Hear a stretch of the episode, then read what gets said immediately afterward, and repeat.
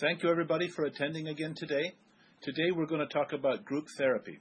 So, the learning objectives for today are to talk about um, psychoeducation groups, which are groups that are set up so that people can uh, learn and educate themselves about traumatic stress, and activity groups, which are groups that are set up for survivors of trauma to be able to increase their social networking and their social skills. And we'll also talk a little bit about trauma specific group counseling, which is counseling by a mental health professional with trauma survivors, which is more set up uh, for, for treatment. Next slide. Group counseling can, in many situations, be appropriate because in many cultures and in many societies, it's, it's easier for a number of people to get together to talk about issues than to talk about it in isolation.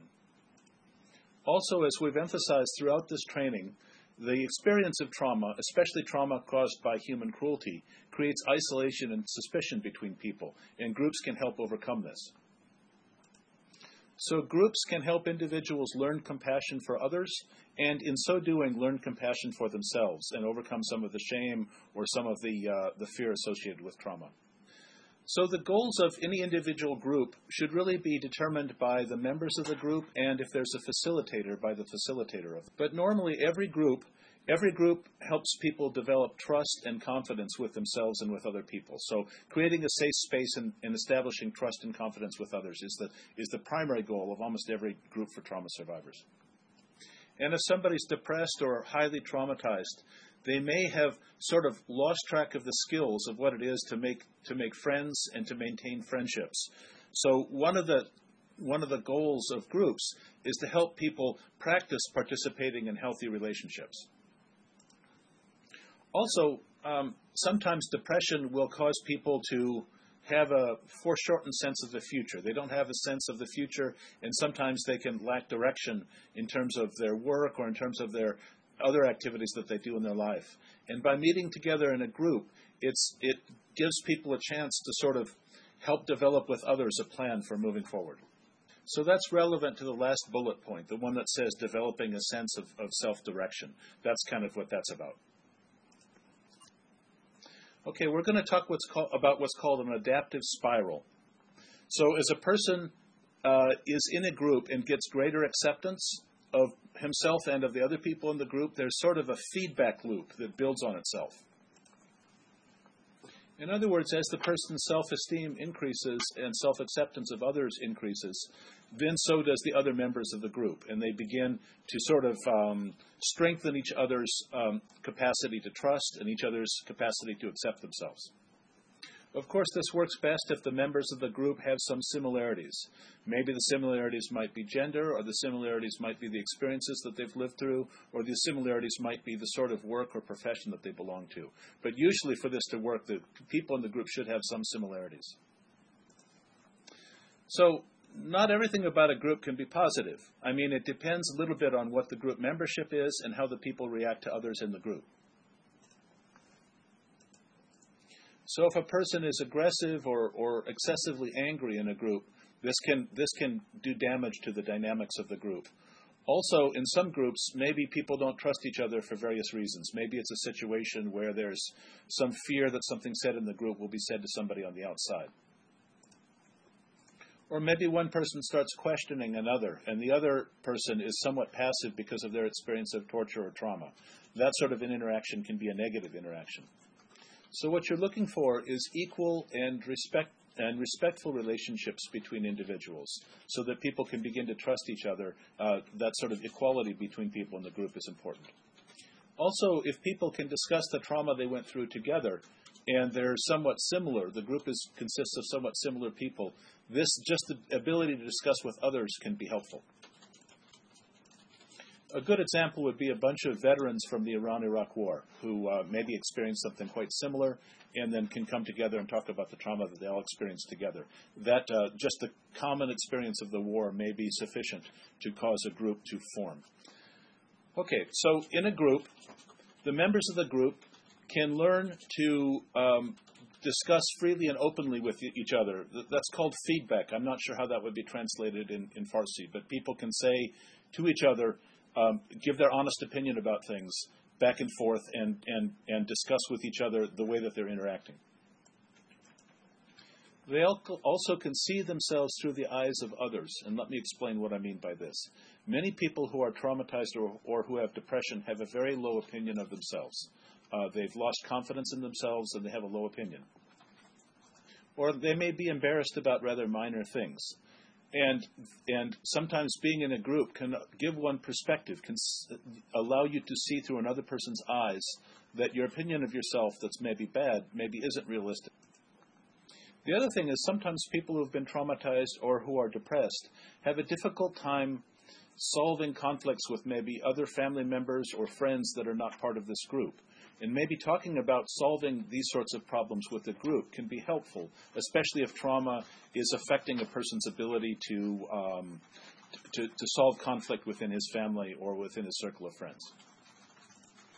We're going to talk about three kinds of groups today. We're going to talk about psychoeducation groups, which is groups where people learn about traumatic stress or depression, learn what causes it, and just and sort of um, normalize the symptoms so that they don't carry so much stigma or shame with the symptoms.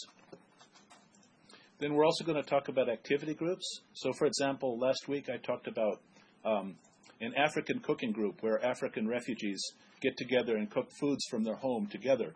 They don't have to talk about trauma, but cooking together is, is very therapeutic and healthy for them because it allows them some social connections.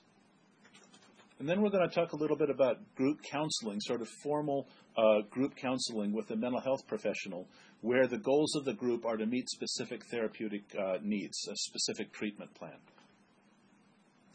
So, psychoeducational groups are more or less educational in nature. They're intended to provide information to people that may be suffering from either depression or traumatic stress and they can be preventative in nature. They can help prevent the severity of future symptoms by educating people about what's going on with them so that they can begin to find ways of, of, of addressing their symptoms. And they can reduce stigma and shame. So, for example, we talked earlier about many of the symptoms of traumatic stress are a natural reaction to an unnatural event that sort of messaging and that sort of discussion can help present uh, can help prevent a little bit of the shame that sometimes goes along with this. So in a way, this course has been in some ways not only a course but also maybe a little bit like a psychoeducation group because we've been providing education and we've been talking together or communicating together uh, about about on an educational level about post-traumatic stress and depression. Okay, so now we're going to talk uh, about a few um, um, a few examples of, of psychoeducation groups. Next slide. Psychoeducation groups are normally time limited, uh, and they're usually information focused, as we've mentioned. Uh, now, oftentimes there's groups specifically focusing on traumatic stress. So a group may happen after, for example, an earthquake or some traumatic event, and it may be some sort of a public education campaign.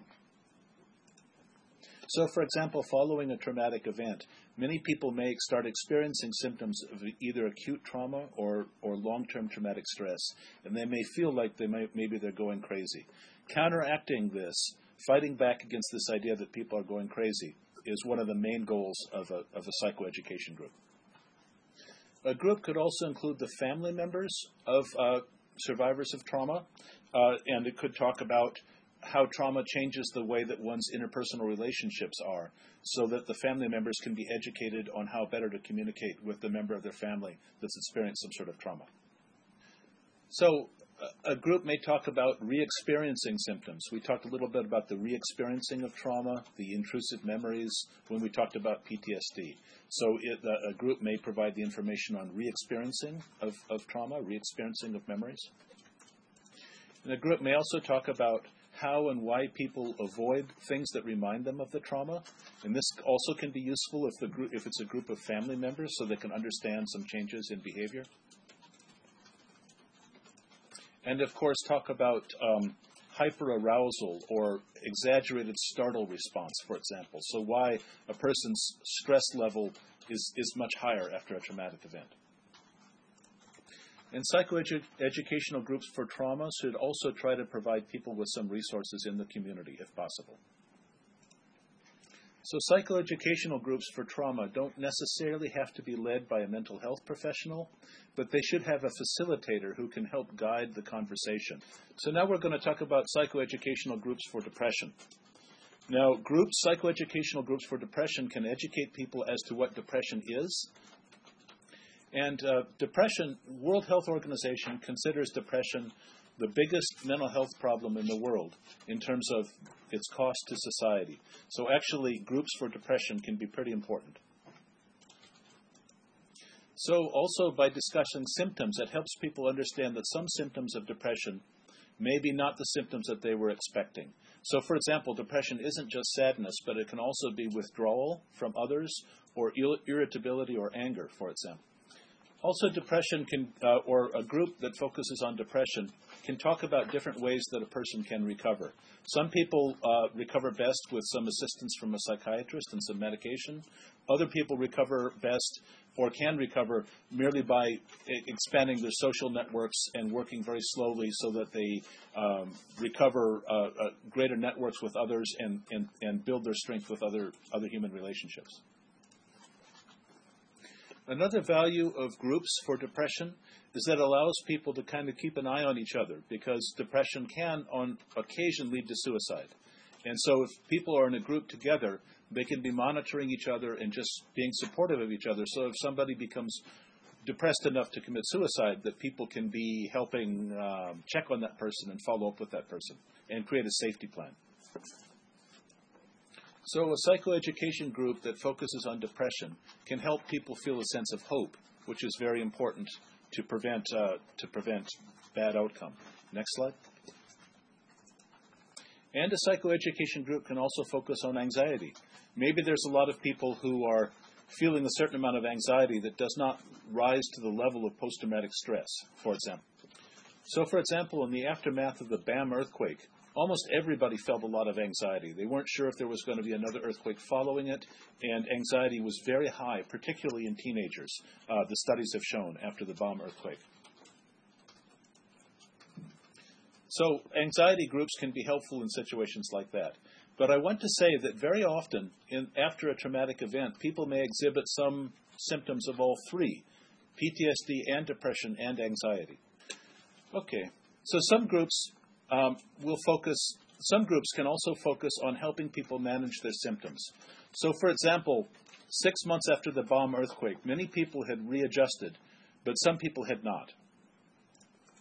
So, for example, uh, a group that focuses on symptom management, a psychoeducation group that focuses on symptom management, maybe they would teach relaxation techniques like we did a couple of weeks ago.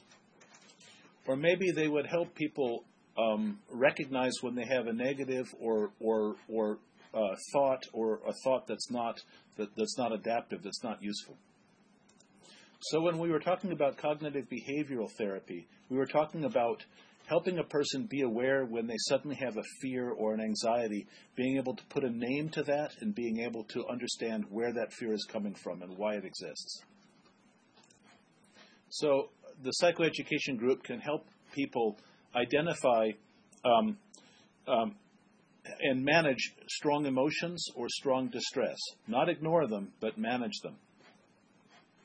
So, it, it, for example, the facilitator can give the group some exercises, and they can practice those exercises. So, to use the case of the earthquake, maybe people are scared to go into buildings even six months after the earthquake. Maybe the exercise can be to go into the building and to describe exactly what their feelings are as they occur.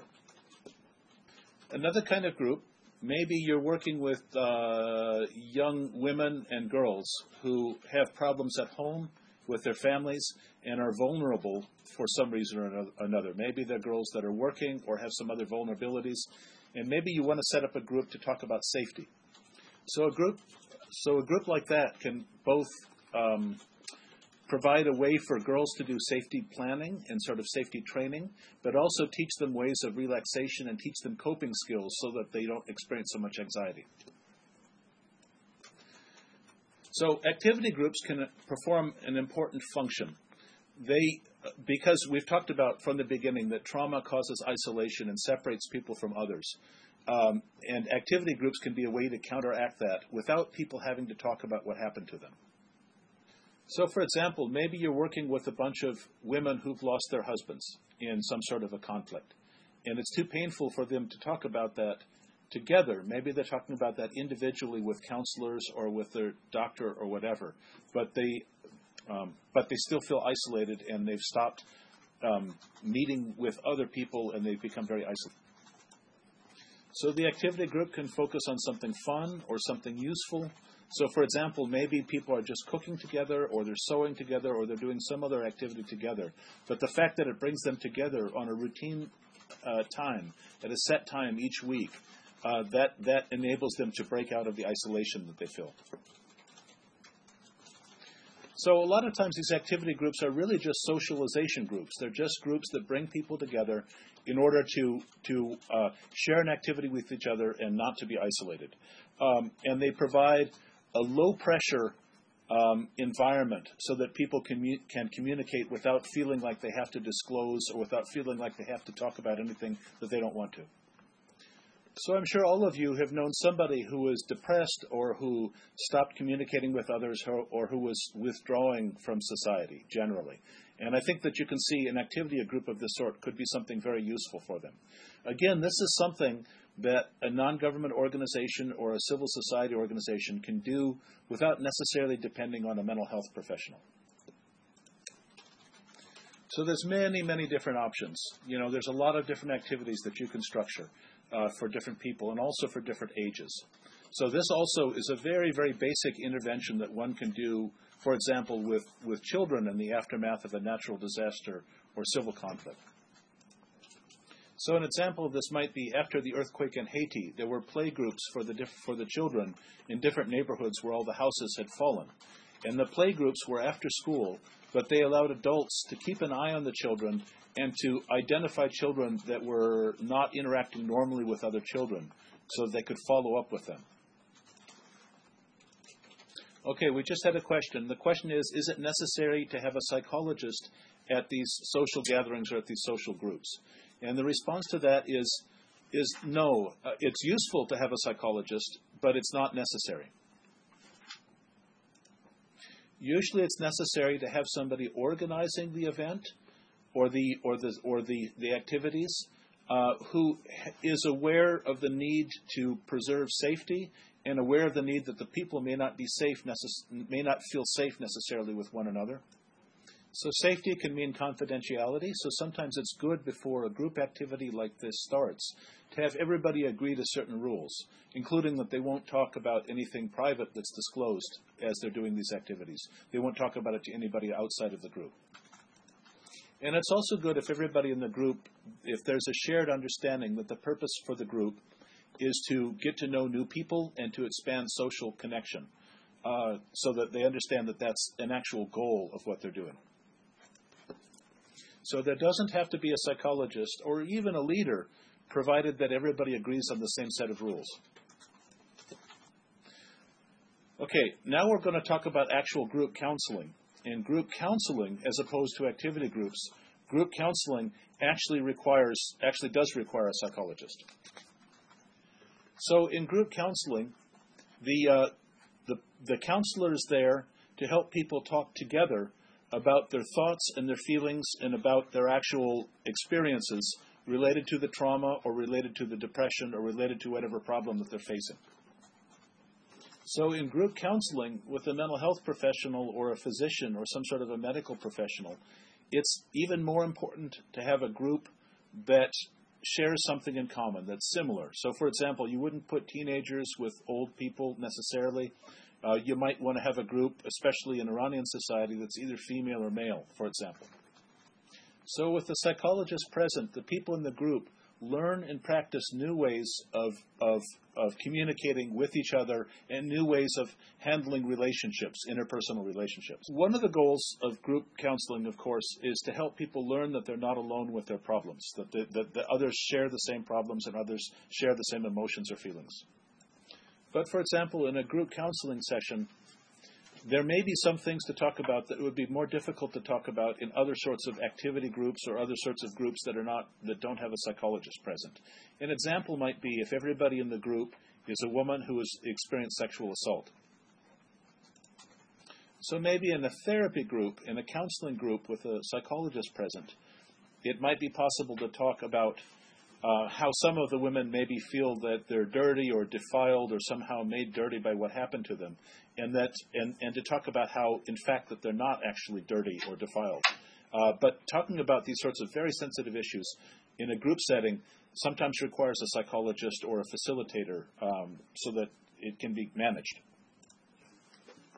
So it may be both about learning to manage symptoms, but also learning in a structured environment, learning from the other members of the group, because sometimes everybody in the group is, is an expert on whatever, whatever happened to them. So, for example, if you're a woman who is a victim of this sort of assault, maybe it's helpful to hear from another woman who is also victimized by this same problem and has been able to um, no longer think of herself as somehow dirty or somehow polluted by what happened to her. But this is why you need a facilitator or a psychologist, because it's necessary to help people manage the emotions that come up when they talk about such events, and also to manage the relationship between the different people in the group. So different people get a chance to speak, and different people get a chance to react with each other in a respectful way. Okay, there can also be groups that focus on helping people come to terms with grief. Grief doesn't go away spontaneously. It really has to be talked about. But because it's so painful to talk about, people don't want to talk about it very much. And sometimes a group is a really, really good way to do this, provided somebody is facilitating it who can help modulate emotions. Usually it's important that these groups are time limited. They may be, say, 10 sessions, for example, and somebody should facilitate them. And the group should be focused on some sort of a goal or some sort of goals. So people should describe what they want out of the groups. And it shouldn't be told to them what they should get out of the group by the leader. They should talk about what they want out of the group. So, for example, uh, a goal of the group may be maybe a mother wants to be able to, maybe she's going to think about the loss of her child every day and she can't help that, but maybe she wants to be able not to cry about it if she talks to a neighbor about it, for example. Maybe that's the goal. But it can be helpful for a mother in this situation to talk with other mothers who have experienced the same thing on a time limited basis, to know that there's a certain amount of time to talk with other women and to hear how they have managed with their grief. And sometimes just discussing the grief can make it a little bit lighter.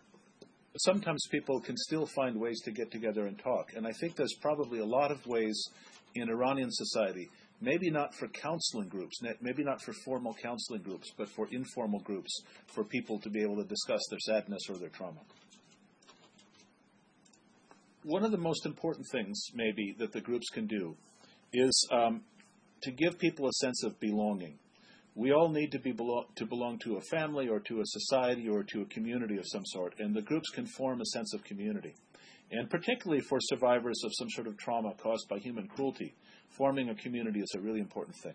And for example, even if people share the same opinion on some current issue, maybe it's still possible to put together a group to, for example, just to have a group for healing where people maybe are don't talk about politics or some current issue, so that just just to assure that people remain safe. But it can still be possible to do a trauma group, even avoiding the other the other questions that maybe uh, are more delicate. Okay, we're going to talk a little bit about forming and leading groups. We're going to talk about preparing, and we're going to talk about policies, goals, and the role of the facilitator. Next slide. Okay, for a group to work well, it's really important to give a lot of thought to who are the members. So I've said several times, but I want to repeat it's important to have people that have similar experiences, and usually similar uh, cultural background and often the same gender. It doesn't have to be, but usually the people who form part of a group should be pretty similar. The only exception is that you can have a mix of different people. You can have some people that are more shy and quiet and some people that are more outgoing. You just, as the facilitator, you just have to encourage everybody to participate. But one of the things that you should look out for is that you should not include anybody who's going to become very um, going to react very negatively if anybody questions them on anything or anybody says anything about them. So somebody who has uh, what they say in English a thin skin or is is defensive. So this summarizes uh, people that probably should not be part of a group. These people may need mental health services and they may need help, but it may be better to do this on an individual basis. And not everybody benefits from group, from a group therapy. So it's also important to remember that maybe if you if somebody in the group is not benefiting or becoming worse in some ways, to have a backup plan so that they can see somebody individually, some sort of individual counseling. So one of the things to do is to meet with everybody who's going to be in the group individually before the group starts, to discuss a little bit about what they want out of the group, and also to talk about some rules so that you really have an understanding with them about rules about, for example, confidentiality. Also, it's important that everybody knows that group therapy may not be a cure by itself. It's only an aid. It's something that assists, but it's not. Um, it's not an end in itself. There was also a question about whether group therapy is better for men or women, or whether men uh, get anything out of it. And I would say, okay, question was whether uh, there's a difference between men and women uh, being interested in group therapy or getting benefit. The answer is it can be beneficial for both, but women generally tend to be more um, more likely to communicate with each other, and it tends to. My the experience of people that I've worked with has been that groups with women tend to be a little bit easier. It may be that they're just better at communicating with one another. Okay, good.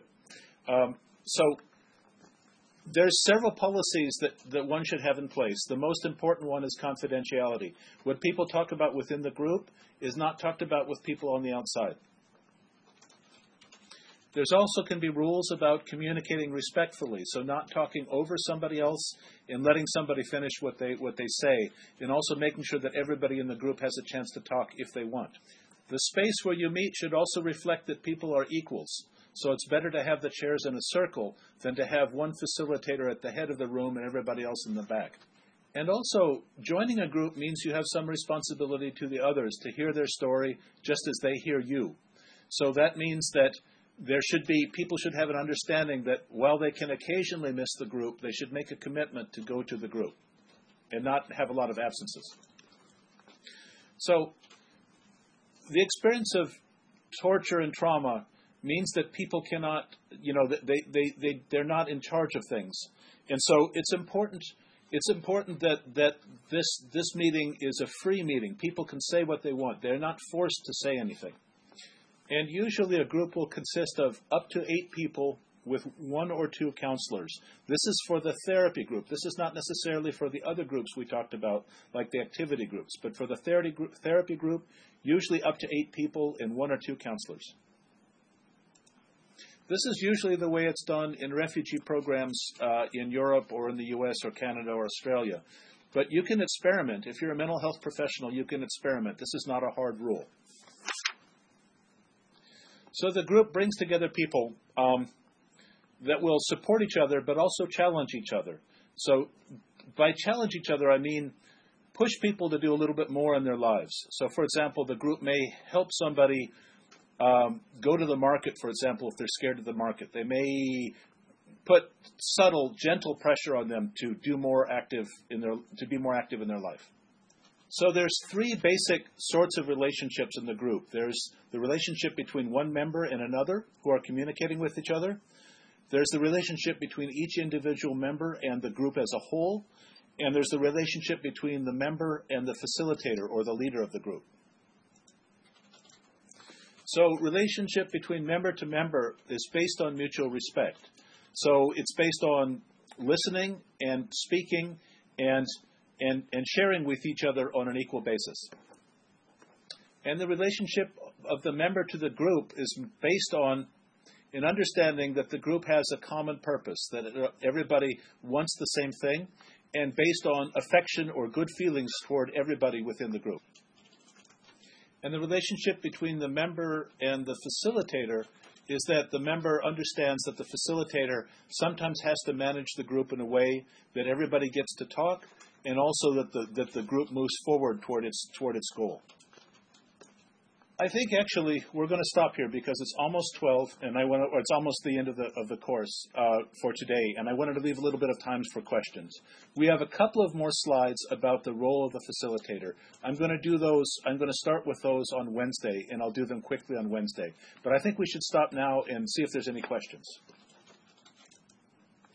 Okay, well, a therapeutic group, first off, the group that he's already part of can be very therapeutic and very useful for him. I think that that can be a very good thing.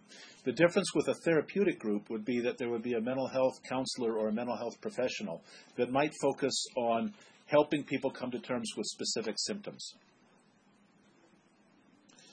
But to, to go together as a group into, into nature and with other people that have experienced the same past is a really helpful thing. I think it's really to be encouraged because this allows people to rebuild trust and it allows people just even sharing one's information with others is a helpful and useful thing.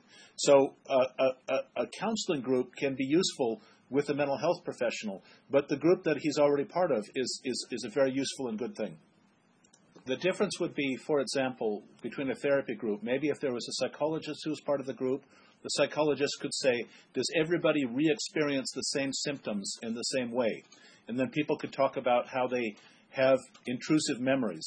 And then the psychologist could talk to them about how to how to get sort of control over those symptoms. That would be the only difference.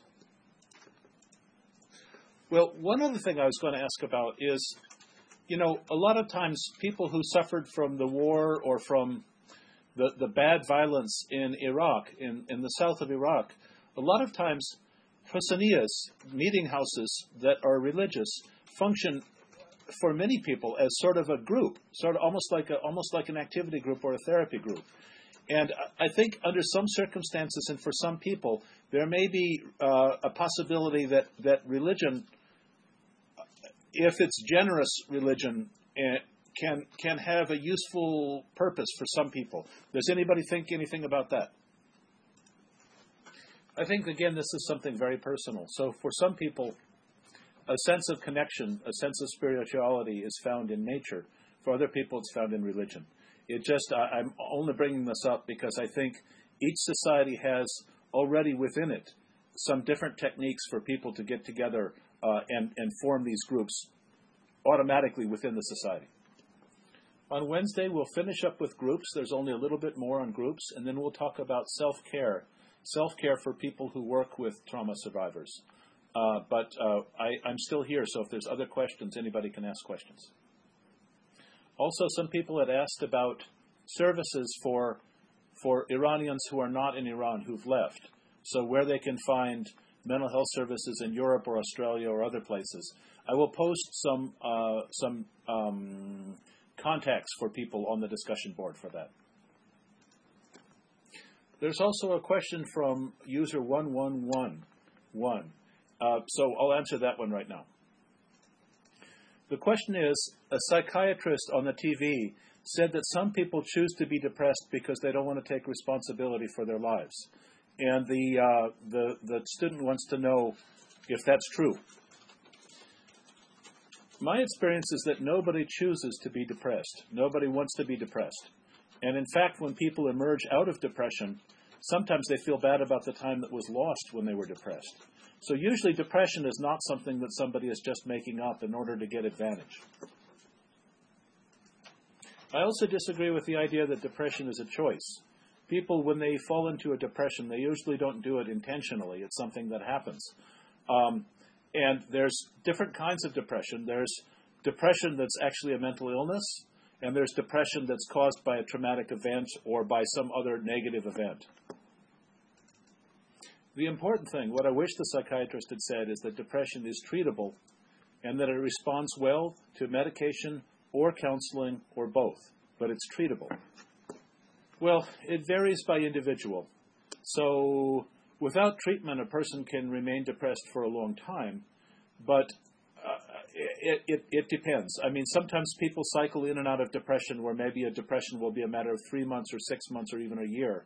But, uh, but if a person is feeling significantly, seriously depressed for more than a month, it's probably a good idea to get some medical help.